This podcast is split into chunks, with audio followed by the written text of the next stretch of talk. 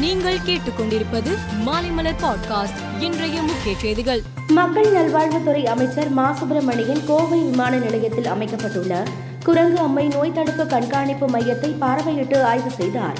அப்போது வருகிற இருபத்தி நான்காம் தேதி தமிழகம் முழுவதும் ஐம்பதாயிரம் இடங்களில் மெகா தடுப்பூசி முகாம்கள் நடத்த உள்ளதாகவும் அதில் அதிகமாக பூஸ்டர் தடுப்பூசியை போடும் பணியை தொடங்க உள்ளதாகவும் அமைச்சர் மா. சுப்பிரமணியன் தெரிவித்துள்ளார். கள்ளக்குறிச்சி மாவட்டம் சின்ன சேலத்தில் உள்ள தனியார் பள்ளியில் மாணவி மரணம் விவகாரத்தில் தனியார் பள்ளி சங்கங்களின் கூட்டமைப்பு தொடர் வேலை நிறுத்தத்தில் ஈடுபட போவதாக அறிவித்தனர்.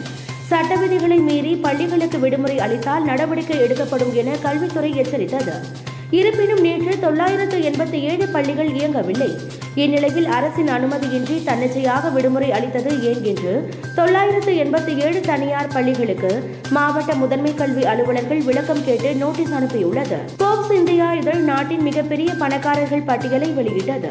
இந்த கோடீஸ்வரர் பட்டியலில் நாட்டின் மிகப்பெரிய நிறுவனங்களில் ஒன்றான ஜிண்டால் குழுமத்தின் தலைவரான சாவித்ரி ஜிண்டால் பில்லினியர் பட்டியலில் தொன்னூற்றொன்றாவது இடத்தில் உள்ளார். இந்தியாவில் மிகப்பெரிய பணக்கார பெண்களில் ஒருவரான இவரது நடப்பாண்டில் சொத்து மதிப்பு பதினேழு புள்ளி ஏழு மில்லியன் டாலராக அதிகரித்துள்ளது.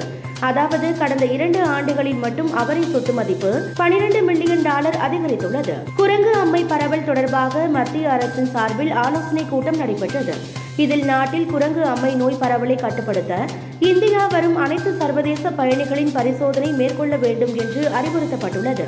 மேலும் குரங்கு அம்மை நோய் குறித்தும் தடுப்பு முறைகள் குறித்தும் மருத்துவ விளக்க காட்சிப்படி இந்த கூட்டத்தில் ஆலோசனை வழங்கப்பட்டது. பாகிஸ்தானின் பஞ்சாப் மற்றும் சிந்து மாகாண எல்லையில் உள்ள இண்டஸ் ஆற்றில் பயணித்த போது அந்த படகு எதிர்பாராத விதமாக ஆற்றில் கவிழ்ந்தது.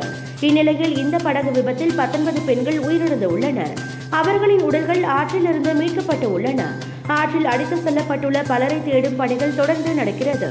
இதனால் பலி எண்ணிக்கை உயரும் என்று அச்சம் எழுந்துள்ளது. வெஸ்ட் இண்டீஸ் கிரிக்கெட் அணியின் முன்னாள் கேப்டன் தினேஷ் ராம்தின் சர்வதேச கிரிக்கெட்டில் இருந்து ஓய்வு பெறுவதாக நேற்று அறிவித்தார். ராம்தின் தனது கடைசி போட்டியை கடந்த டி டுவெண்டியை டிசம்பரில் இரண்டாயிரத்து பத்தொன்பதில் விளையாடினார். அவர் எழுபத்தி நான்கு டெஸ்ட் நூற்று முப்பத்து ஒன்பது ஒருநாள் மற்றும் எழுபத்தோரு டி டுவெண்டி போட்டிகளில் விளையாடினார்.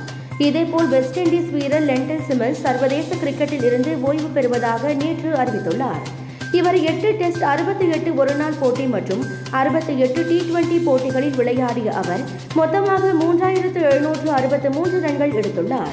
மேலும் செய்திகளுக்கு மாலை மலர் பாட்காஸ்டை பாருங்கள்.